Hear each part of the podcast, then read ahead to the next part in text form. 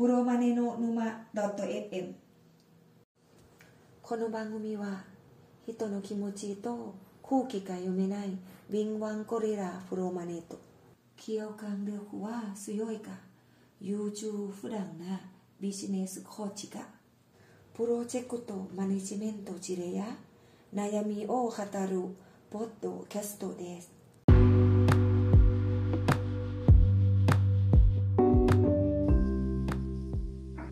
はい、今週も可愛い声から始めてまいりますが。よろしくお願いします。あ、よろしくお願いします。ほんわかする声ですよね。そうですね。お相手は、ゴリさんとウツボさんです。はい、どうも。今週もよろしくです。最近我々は、あれですね、睡眠時間をひたすら削ることを、うん。削ることにこうね、注力してるわけですが、目的が違う。まあ、削って NBA の試合を見てるってことですかね。そうですね。いやー、ほんと大変ですよ。いや、おめでとうございます、本当。人生辛いですよ、本当に。寝れなくて。うん。これネタバレ含んで大丈夫ですかね？そうなんじゃないですかね。はネタバレ、NBA のはいプレーオフ第1ラウンドの結果がすごい、聞きたくない人はもうこれから先は聞かないでください。そうですね。3分ぐらい飛ばしてくれればという感じです。あの、あれですね、サンズ、1回戦突破おめでとうございます。ありがとうございます。うもうね、涙しか出ないですよ。うん、涙も出ない。ブッカ涙すら出ない。ブッカーがレブロンからジャージもらって、そうですね。すげえ嫌そうな顔してましたね。体育館裏に呼び出された後輩みたいになってました。そうですね。で、しかもなんかちょっと、ムカついてる、その先輩あんま好きじゃないっていう、うん、はいそうですね。うん。怖がってるとかじゃなくて、ちょっとムカついてるっていう顔してましたね。うん。いや、まあ、レブロンが、うん。ファーストラウンドで負けるのは初めてらしいんですよ。ああ、なるほどね。うん。今回やる気全然感じなかったですけどね。うーん。やる気がないわけじゃないと思うんですけど、まあ、怪我で本調子ではないとか、まあ、AD がいなくて、うん。本調、チームとしては本調子ではないとか、うん、そういうのがあったでしょうね。そう、昨日の試合なんてね、なんか、そのファストブレイクからのプッシュで一人で決めるみたいなのやってましたけど、うん。それにしてもなんとなく途中からもう完全に諦めてるっていうの見えてたし、うん。いまいちね、チームを盛り上げる感じ、いつもの、あの、緊張感上げてけよみたいなのもあんまりいなかったかな。そのリーダーシップ的なのがあんまり見えなかった気がしますよ。うん。まあ、疲れもあったかもしれないですけど。でもやっぱりね、そこの第3クォーターとかでだいぶカムバックしたじゃないですか。もうレそうですねレレブロンがひたすらはい。ね、アタックして。なんか10点ぐらいのランありましたね。うん、あの辺はやっぱりね、まあ止めらんねえなっていう感じはしましたけどね。そうですね。あれあれやられたら、まあ、とりあえず体力的には続かないんでしょうけどね。あれをやりすぎると。はあれで燃え尽きちゃった感もありますよね。い。うん。あれ AD が下がったのは1クォーターでしたっけ？あそうですよ。もう最初の3分ぐらいじゃないですか。もう、ブッカーが明らかに狙ってましたからね。うん。そうですね。もうなんかその時点で半分諦めなのかな？いやーまあ、ディフェンス面でやっぱり、いるといないとではもう全然違うんじゃないですかね。そうでしょうね。オフェンスもディフェンスも全然ですよね。うん。結構彼中心に組み立てるとこあるあるでしょうからね。うん。まあ、ディフェンスは特に、ね、でかくて動けるみたいな、うん。最高級のディフェンダーですからね。はい。オール NBA ファーストチームの2人がいるチームが1回戦敗退と。そうですよ。で、さっきね、調べてたら、ここ10年うんうん。で、レブロンがプレファイナルに出てない年は1回だけだったわけですよ。はいはいは2年前かな。い。うん。いやーそれをね、まあ、打ち破ったのが、11年間プレーオフに出ていなかったサンズということで、おめでとうございます。ありがとうございます。いつの間にかドアマットチームになっちゃってたっていうね。まあでも、ゴリさんもね、クリス・ポールが好きだっていうのは、まあ、このポッドキャストの中でも言ってたと思うんで、はい。なんか、あの、この、これに便乗して騒いでる二人ではないですよと。ただ単に便乗してるだけではないですよとはい。いうのは第1回から聞いてもらえればわかると思うんですが。そうですね。私の一番好きなクリッパーズはもう崖っぷちですからね。うん、まあ、じゃあいいんじゃないですか。その分までサンズに頑張ってもらいましょうと。はい。で、まあ、酒とタバコはやっていただいて構いませんので。あありがとうございます。で、本編の話はですね、まあはい。リーダーシップについて、えー、あさっきキーワード出ましたね。そうですよ。レブロンのリーダーシップが感じられる。レブロンのリーダーシップとクリス・ポールのリーダーシップについて話していこうと思う。うわ、難し思うんですけどそう。はちょっと難しいんで、それはまた今度にしましょうか。い。はい。いや、まあ、現実世界のリーダーシップについて、まあ、我々結構、いまあ、苦労したり、ね、意識したりしますよねってそうですね。いうお話なんですけどね。いや、まあ、ちょっと、ね、いろいろ話しますよね、最近、リーダーシップについて。そうですね。う。うんまあ、それは、あの、現実世界での悩みとかにの話なんですけど、はい。まあ、よく話題にはなりますよね。今世の中的にも DX を推進するリーダーのリーダーシップとはみたいなのとかね、目にしますしね。うん。え、プロマネっていうか PMI の中ではリーダーシップがうんちゃらとかそういうくだりってあるんですか？ありますあります。ピンボックですね。はいはいはい。あの、チームの育成とかいうところで、うん。えーとまあ、要はリソースマネジメントですよ。うん。リソースマネジメントの中でチームの育成があって、その中に、まあ、リーダーシップの類型とか、うん。最近の流行りはこうだよねとか。うんうんうんうん。ああ、なんか、そっか。まあ、体系だったものなので、うん多分ピンボックとしては、そのリーダーシップって、捉え方によるとは思うんですけど、うんちょっとその管理寄りの話を中心にしてる感じですかね。あ、いや、全然違いますね。あ、そうなんだ。うん。あのね、リーダーシップの定義みたいなものが書いてあるんですけど、はあの、チームにモチベーションを与えることと、い。うん。あとチームが目的を達成するための、うんえーっと、知識とかスキルとか振る舞いみたいなことが書かれてるんですよね。うん。つまりリーダーシップは、あの、率先して前に進めとか、うん。チームのケツを叩けとかじゃなくてあくまでチームが目目的を達成するために何をすべきかっていう観点なんですよ。うん。まあ、そうですね。まあ、よくある話はなんか、リーダーシップとマネジメントの違いって何ですかみたい。な話がよくあると思うんですけど、うんうん。まあ、そこの中身は置いといて、はい。えー、置いといて、まあ、あの、自分の中では、やっぱりその、あるべき姿を示して、そこに向けて周りを巻き込んで、うんそのああるべきというか、ありたい姿とか、うん。うん。巻き込んだ上で、そこに向かって進んでいく、推進していくっていうのがリーダーシップだと思ってるんですけど、はいはで、まあ、マネジメントっていうのはより、やっぱり管理寄りの話？い。うん。そうですね。んだというふうに思っているんですが、まあ、はいなるほど。じゃあ、ちょっと、ピンボックの中には、はい。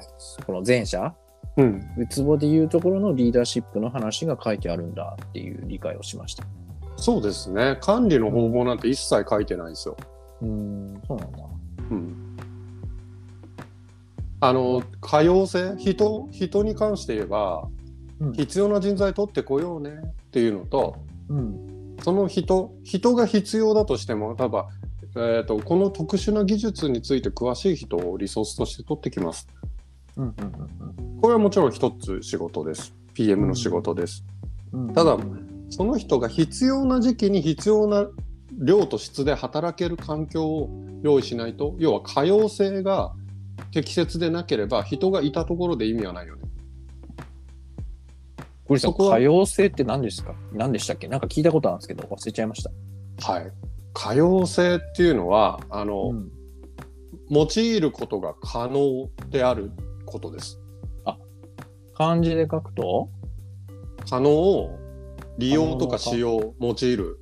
はいはいはい。可能のか用いるうん。性能、はい性はい。質、はいうんああリソースがあるけど、それを使えるんかい、使えないんかいっていう話ですかね。そうですそうです。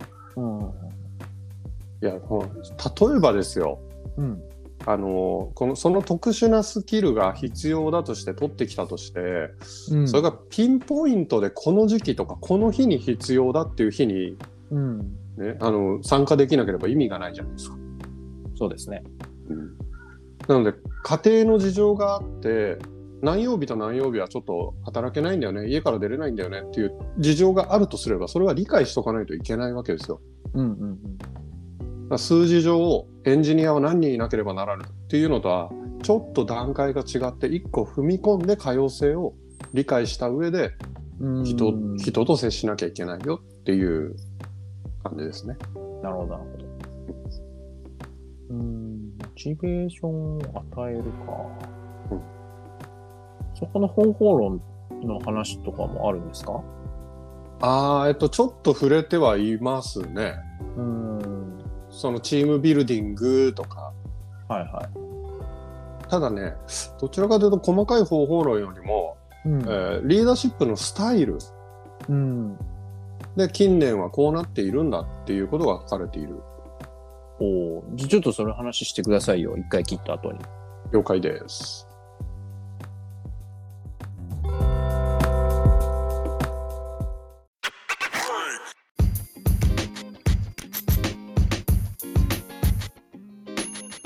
リーダーシップのスタイルですね。そうですね。あうん。のもともと、えー管理強制型スタイルとかってあるんですよ。うん。まあ伝統伝統的な旧来のやつですよね。うん。軍隊系、軍隊方式みたいな。そうですね。うん。もうスタッフのチームのあの時間？時間を完全に区切って9時から5時まで働けとうん。これが管理強制型です。で、はい、マイクロマネージが代表的なあのその形態ですね。うん。でカリスマ型とか言ってうん。あの昔の営業部長のイメージですよ。エネルギッシュで情熱的な。はいはいはい。あとはね、えー業務達成型とか言って報酬とか目標の達成に重点を置いて、あの営業成績一番だったやつにはこんないいことがあるよっつって報酬を与えるタイプうんうん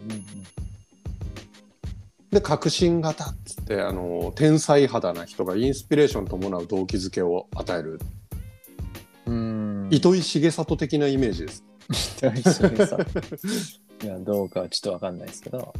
私その革新型のリーダーシップって言われると糸井重里って思っちゃいますね ああのー自分はあの人を思い出す、思い出すんですけどね。あの、長野、昔の長長野県知事やってた人。誰でしょう 名前出てこない。誰でしたっけ？もともと作家かな？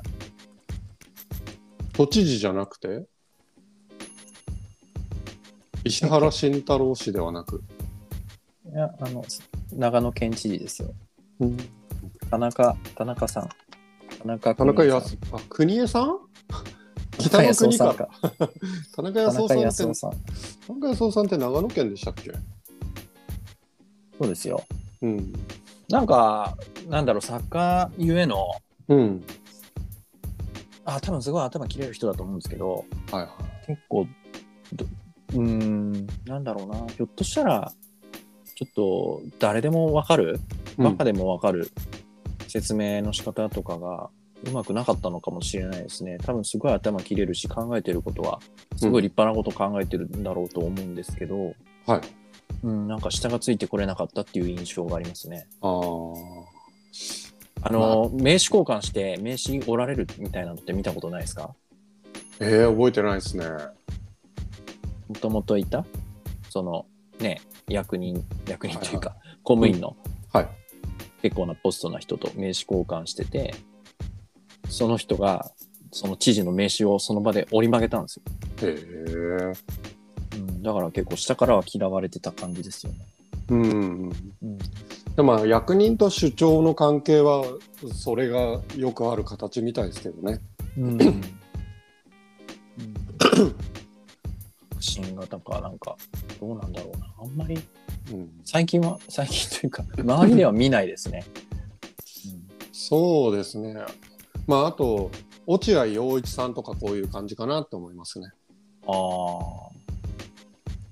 ああ、なんか、もううん、あんまり詳しく知らないんですけど、こう、うんリーダーっちゃリーダーなのかな？そう、うんオピニオンリーダーって感じですよね。そうですね。今まで言うとこう管理強制型とうんカリスマ型ってすごい古いタイプのやつですね。あとは業務達成型か。ここまでがあのよくある昭和のあのリーダーシップって感じ。うん。で革新型っていうのがちょっと変わってる人でうん。インスピレーションを与えて、うん。まあ、天才肌でみたいな感じですね。うん。こっからですよ。うん最近はね自由放任型とサーバントリーダーサーバント型うん。これが主流になってるよと。うん。うん。うん。本人型。はい。もう意思決定とか目標設定とかをチームメンバーに任せるっていうのが自由放任型。い。うん。これなんか世の中一般的にはリーダーシップって行く方向を指すあるいは行かない方向を定義するみたいなことが最初の必須条件として挙げられがちですけどああ、さっき自分もそんなこと言いましたね。そうですよね。うん。まあ逆にそれさえやればいいんだよみたいな話もあると思うんですけどうん。自由放任型っていうのはそれさえやんないと。すごいですね、それ。できんのかな？ね。だからまあ下が優秀な人たちが集まってるとうん。上の人は何もしないでゴルフやってりゃいいやっていう いやー、すごいな。それ、うまくいってるところあるのかな、それで。どうなんでしょうね有名経営者がいる会社では絶対にありえないでしょうからねうん。でもさっきおっしゃってた首長、都道府県の首長とうん。あの役人の関係ってもしかしたらこれかもしれないですよ自由本人型のリーダーシップが求められてるのかもうん。所詮数年しかいないど素人の首長に何ができんじゃいっていう、あと、省庁のね、大臣とうん。官僚とかもそうかもしれないですね。そうですね。うん。でも逆に自由本人型の方がいい、口出さない方がいいみたいうん、な。そう。自由本人型の方がうまく回るっていうケースはいっぱいある気がします、うん。そもそもね能力のレベルが違うでしょうからね。その主張と。で一番の注目がサーバントリーダーですねサーバント型うん。これはねアジャイル型とかがアジャイル型開発とかが普及してうん。一人一人のメンバーが価値を生み出すんだよとうん。うん。いう価値観が高まったからこそ台頭しているスタイルですね。うん。そうでしょうね。うん、なんか前そういう話したかもしれないですけど、はい。うんまあ自分はなんかゲリラ戦っていう言葉をよく使うんですけどね。はい、うん。よくわかります。うん。こう、戦いが、こう、やや我こそはって言って、うん。進めーって、おー、ドカドカドカドカって言って、両軍がこうね、右から左から進んできて、わーって真ん中でぶつかって、うん。どっちが押すかみたいな、うんうん。三国志みたいな戦いはもうないと。そうですね。うん。うん。三国志か。なるほど。まあまあ、日本の戦国時代もそうかもしれないですけど、うん。そうじゃなくてもう世の中今もうゲリラ戦になっているので、ね、大将どうしましょうかと。指示を仰いでいる、まあ時間的余裕が、まああと物理的にも無理、難しいとか、うん。いうのが難しくなっているので、まあ局地局地の判断が求まれる、求められる戦い方になっているので、うん。うんやっぱり個々が主体的に判断、行動できるようにしておく必要があるとはい。いうの話はなんか前したかもしれないですけどね。うんそうですね。あの、船で時々例えられるなと思いますね。うん。海がないでる時は大型船でゆっくり進んでいくと、みんなで漕いで進んでいくっていうのでいいんだけれどもうん。激流川下りの激流のじゅ状態に環境がある場合ってうん。4人乗りの小舟とかでうん。こう各自がバランスを判断しながら漕いでいく必要があるよねと転覆しないために、はいはい。そんな表現ですねゲリラ戦になったら個々が、うん。えー個別具体的にその場その場で判断していく必要があるんだとうん。うん。ブーカの時代はだからサーバントリーダーが重要になるよっていううん。うん。うん。サーバントリーダーどういうスタイルかというと特徴は要員の成長メンバーの成長とか自立性とか幸福幸せですねうん。ここに重点を置きますうん。成長自立性幸せ、はいでモチベーションを上げていただいて自律的にお仕事していただいてサーバントリーダーは環境を整えたり心を整えるとうん。メンバーのうん。うん。私完全にこのスタイルですね最近うん。なんつうかですね、うん今の話を聞いて、誤解を持つ人とか、うんサーバントリーダーっていう言葉の意味からしてもですけど、うん、ちょっと、なんだろうな、幻想を抱いてしまう人がいるかもしれないなっていう思うしがあって、はい。サーバントってそもそもどういう意味でしたっけ？召使いですね。ああ、そうですよね。だだから、こう、さっきゴリさんもいただくっていう表現をしてましたけど、うんうん。下から、下からっていう、なんかアプローチじゃないですか。はい召使い的なっていうのは。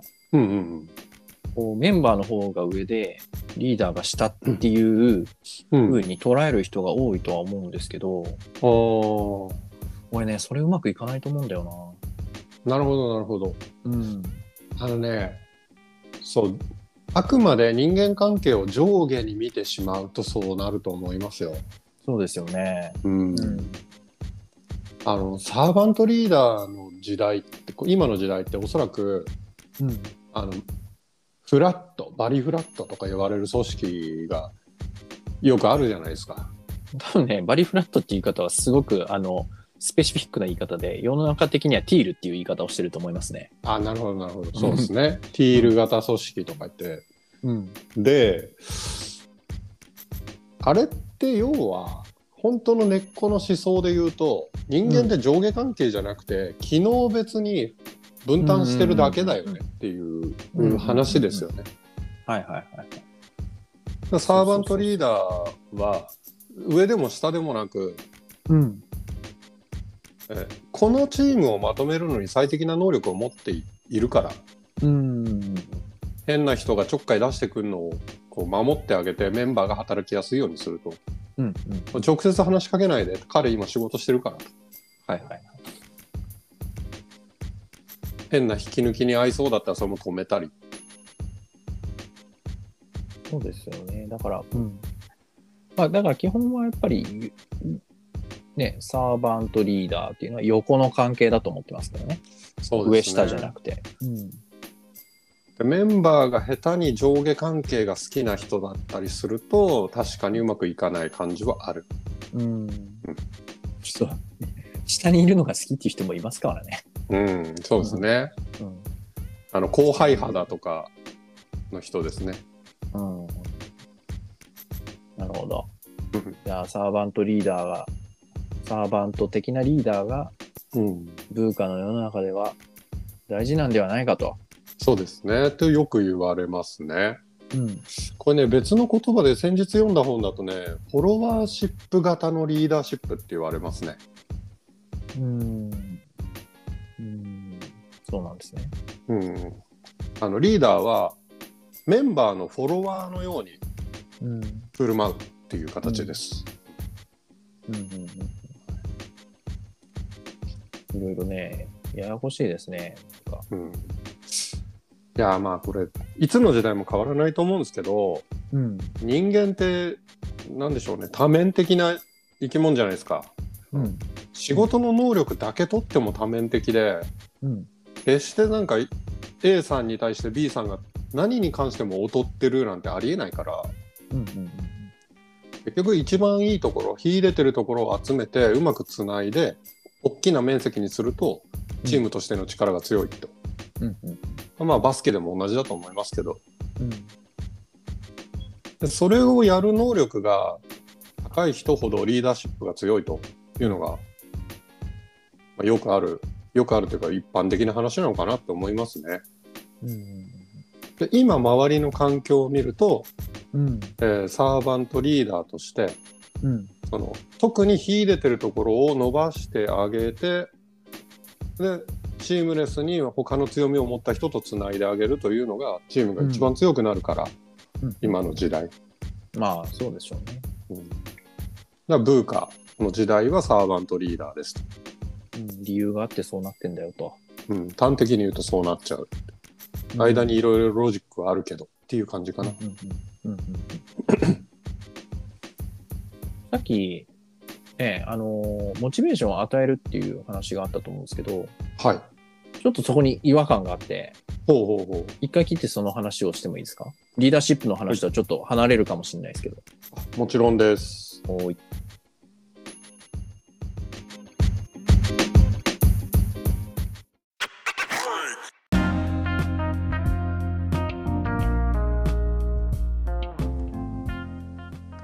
あ、違和感って言いましたね、私。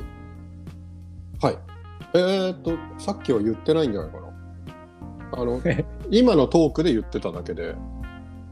あなんかまあでもちょっとモチベーションっていうさっきのと下りで気になった部分があって、はいはいはい。こうモチベーションを与えるって言ってたじゃないですかゴリさんが。はい。でそのモチベーションって与えるもんかなっていうふうに思いましたと。うんうんうん。だから全然話取れちゃうかもしれないんですけど、はい。まあモチベーションって何ぞやっていうところですよね。おー来ましたね。うん。あの PMP の試験でもモチベーション理論ってで扱われるんですよ。ほうほうほうほあの有名なマズローの欲求5段階説とか、うはいはいはい。ハーツバーグの動機づ動機づけ要因とか、うん。マグレガーの X 理論、Y 理論っていうところね、あの、とにかく覚えとけって言われるんです。テストのために。うーん。うん。ただ、動機とは何か、動機づけとは何かみたいな話は特にないかな。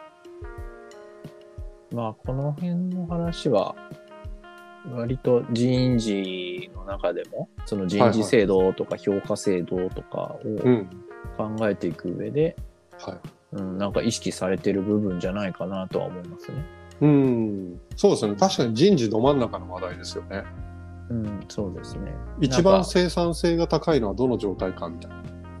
うん、こういうのを古臭いよっていう人はいますけど、うん。全否定して無視していいって言ってる人は多分いないですね。そうですね。うん。だから欲求5段階説なんて未だに説得力あると思いますけどね。うん。そうですね。より低レベルな欲求が満たされないと上に対してモチベーションが湧かないんだよっていう。うんうんうんうんなんか定義っていうわけじゃないんですけど自分なりの理解があってうん動機？動機づけに関して、うん。はい。動機ってあの外から来る動機と内から来る動機ってまあ外発的内発的動機づけっていうのがまずありますよねと。は内から来るっていうのはああなんか自分はこういうことを達成したいんだとかい。うん。価値観から来るうん。こういうふうになんか生きていたいんだ、こういうふうに人と接したいんだとか、それでもいいですし、まあ、うん場合によっては、あの、お腹減ったからご飯食べたいんだっていう、うん。なんか本能本能的、生理的なものもあるかもしれないんですけど。まあ言ってみたら好き嫌いとか心地よい気持ち悪いとか、うん。まあそういうものの積み重ねってことですよね。うん、そうですね。うん。で、外的要因、外的動機づけっていうのは、まあシンプルに言えば人から言われたからとか、うん。うん周りの環境がこうだからとか、人間関係がこうだから。とか、うん。うん、周りがやってるからとか、うん。まあ外からの何らかの影響を受けて、こうしよう、こうしたいとなるものですね。はいはで、その外的動機づけから来る、あ外的、外から来る外動機づけのことをモチベーションって呼んでなくて、うつぼの場合は。はいはいはい。うん、そこ全部テンションって呼んでるんですよ。もう一瞬、一瞬のものだよっていうことですね。そうですね、そうですね。はい。なるほど、なるほど。わかりやすい。まあ一瞬がね、うん1週間の場合もあれば、1ヶ月の場合もあると思うんですけど、長く続くことはないなと。うんうん。あの人のプレゼン聞いてモチベートされたわっていうのは、モチベーションじゃなくて、テンションが上がっただけだよ。うん。だからそれが外から刺激を受けて、それがなんか自分の内的なものに紐づいて、うんうん。なんか成長欲求みたいな。はいは自分は成長していくことに喜びを感じるみたいな価値観とか、い。うん。そういうものに紐づくことで内から湧き出てくるっていうことはあると思うんですけど、うんうん。うん。まあ、それは多分内的動機づけの一つだと思いますけどね。はお前プレゼン下手なんだからさ、ちょっと練習しろよ、やれよ。で、上司から言われましたっていう感じだと、い。うん。まあ外的動機づけって感じですよね。なるほど、なるほど。ああ、やんなきゃらいけないっつって、なるほど、ね。多分30分ぐらいテンションが上がるっていう。それ管理強制型のあのマネジメントですね。リーダーシップですね。うん。そうですね。うんで、内から出てくる動機づけの中で、うん、なんか本能的、生理的なものを除いたもの、うんうん。寝たいとか、うん。お腹減った、ご飯食べたいとか、うん。セックスしたいとか、あれでもセックスしたいもモチベーションなのかまあいいや。あの、あの、それを、ちょっとね、これ、あの、厳密に言ったら違うかもしれないですけど、はい。あのーわかりやすく言うと、その本能的なものを除いたものをモチベーションっていう、っていうのがウツボの定義なんですよ。はい内発的なもの、うん内発的な動機をモチベーションと言っていて、うん。うん、まあ、これは、永続的に続くと。は永続的に続くって頭痛が痛いみたいですけど。い。はい。長く続くものですと。まあ、基本、うんずっと続くものですと。だかうん。らお腹減ったとかはご飯食べれば満たされちゃうし、うん。うん。あれ、セックスしたいはどうなのかな？続くのかな？わかんない。それは人によるか。うーん。どうなんでしょうね。まあ難しいですその辺はちょっと置いといてですね。うん。まあ自分の中ではモチベーションっていうのはそうそういう話なんですよ。与えられるものではなくて、やっぱうん中から湧き出てくるものであると。はい。なるほどね。うん。なんか納得しますね。うんうんうんそれこそ欲求5段階説で言う、うん。上のレベル、自己実現とか尊厳の欲求うんうんうん、の部分って多分内側からしか出てこないんですよ。ああ、そうですね。安全安心、安定の欲求とかっていうのはやっぱりそのね、社会環境とか生活環境がうん。あの不安定とか危険があるからこそはい。生まれてくるっていう、やっぱすごい外からの影響を受けてる欲求だと思うんですよね。そうですね。うん。だから今の世の中そこまでね、あのー街歩いてていきなり刺されるとかうん。いう状況がないから、まあそんなにここが課題になることはないよねっていうのがまあ人事の中での定説なんですけど。まあ、特に日本は国民皆保険ですからね。うん。そうですね。だからひょっとしてなんかね、今、ね、いろいろモラルが下がってるみたいな話とか NBA 見てて変なファンが、うん。ね、選手にポップコーン投げつけたり、唾吐いたり、ペットボトル投げ込んだりとかいう、ちはいょっとモラルハザードが起きてるのは、うん。そのコロナの世の中で、この安全安定が損なわれてるからなのかもしれないですね。うん。なんか逮捕されてましたもんね。そうですね。うん。あの、それは、あの、ファンがコートの中に飛び込んできて、はいあ、違うわ。その人が逮捕されたかわかんないですけど、カイリー・アービングにペットボトル投げつけた人があ、逮捕されたんですよ。そうですね。はまあ、ちょっと話がだいぶそれましたけど。い。はい。だから、モチベーションを与えるっていう考えは、ちょっとリスクをはらんでるのかなっていう自分はうん。感じがしますね。で、確かにね。一一瞬、こう、なんか盛り上がって、まあ、テンションって呼んでるやつですけど自分が、うん。はい。おし、これでメンバーのモチベーション上がったぜと。うん。みんな自律的に動いてくれると。はい。そんなことはねえぞと。甘くないぞと。あのね、多分ね、これ、マグレガーの X 理論、Y 理論っていうのが今、あの、ウツボさんが言ってることと根っこ一緒ですよ。うん。あの、Y 理論っていうのが、うん。人を適切に動機づけることができれば、その人は勝手に自ら仕事をしてくれますよと。うん。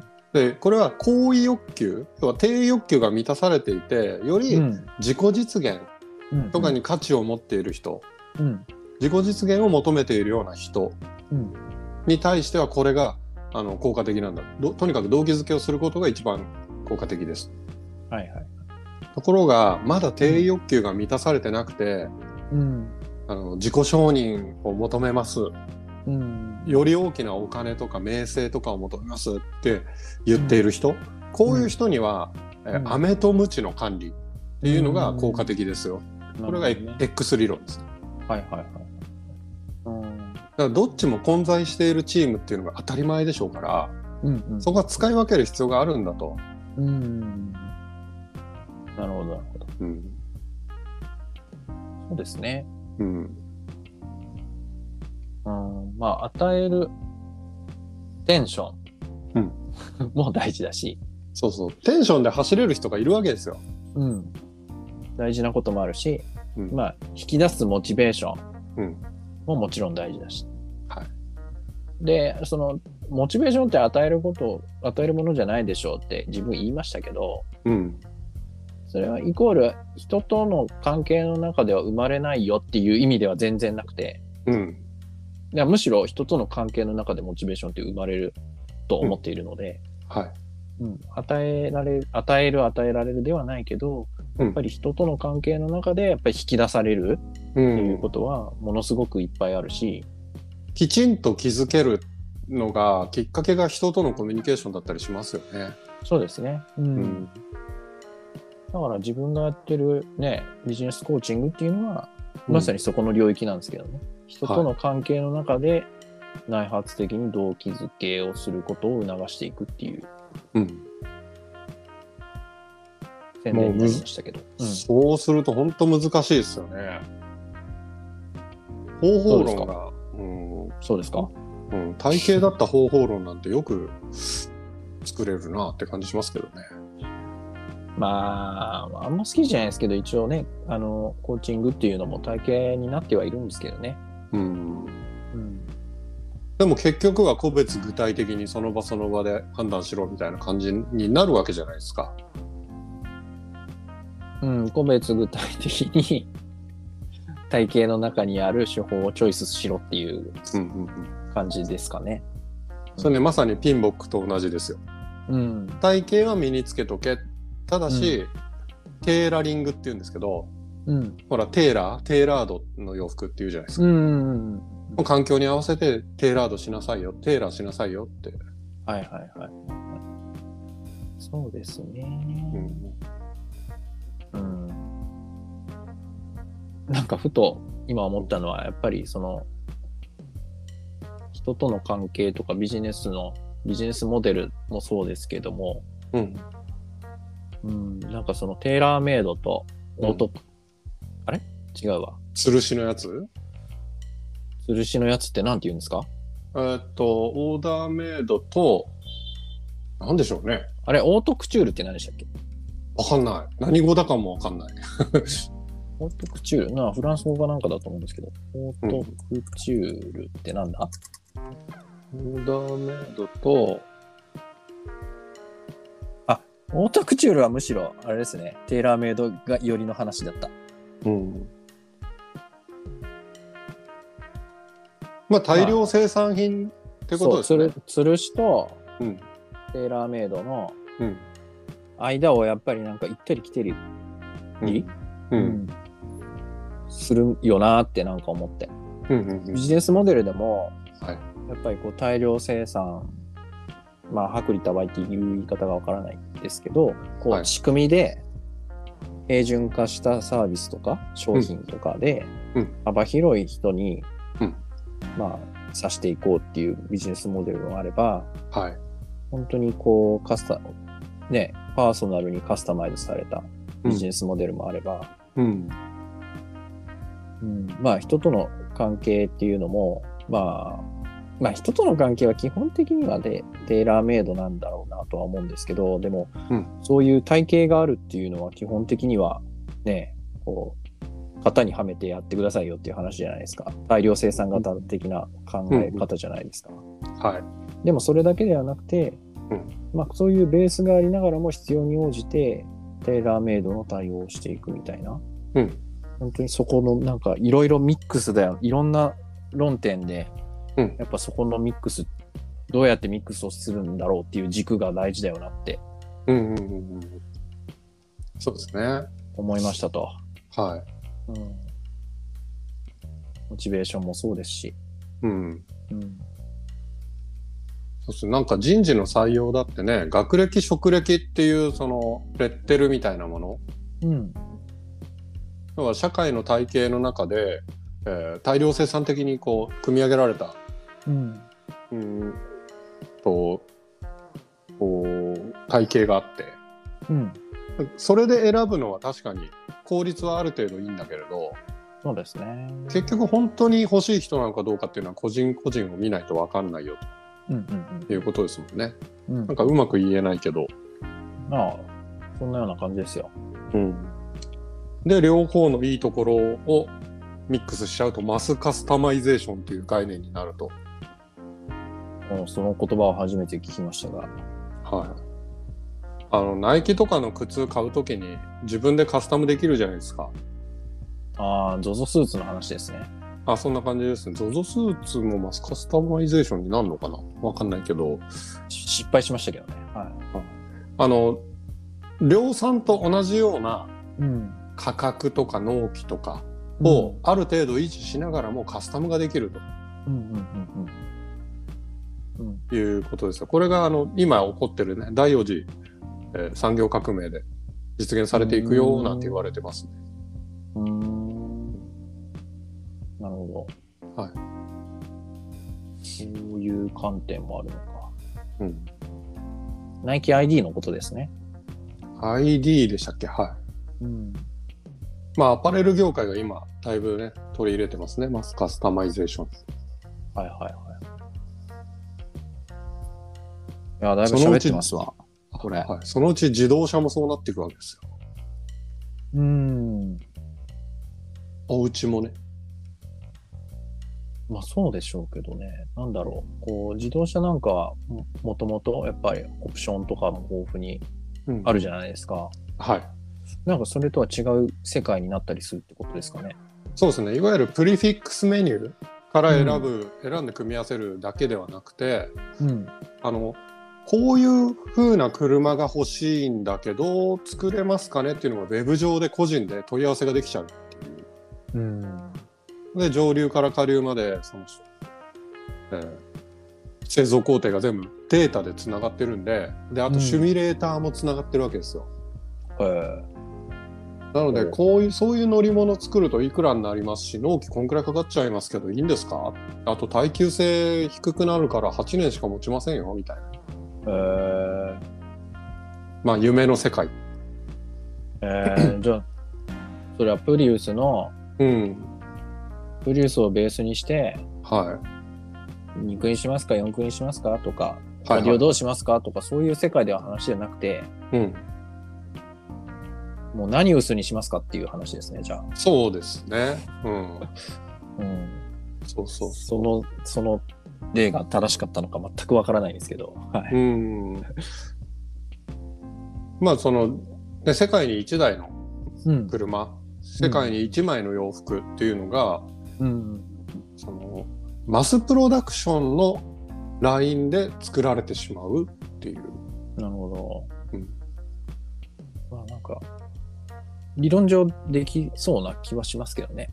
うん、理理想を言えばできるんでしょうけど、うん。効率がどこまでいいのかちょっとわかんないですけど。うん。そうそう。まあ要は高く売れるからこそメーカーとしてもその動機があるっていう感じでしょうね。んんんうんまああとね、個人あのニーズが多様化してるからっていうのもあるんでしょうね。はうん。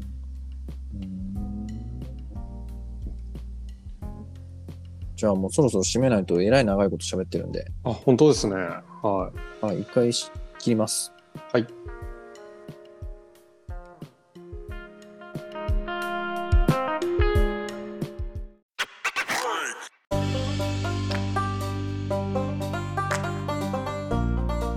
じゃあもうゴリさんもういい加減、はい長いこと喋って多分、トータルでどんどんぐらいあるんだろうこれ。40分ぐらいあるんですけど。い。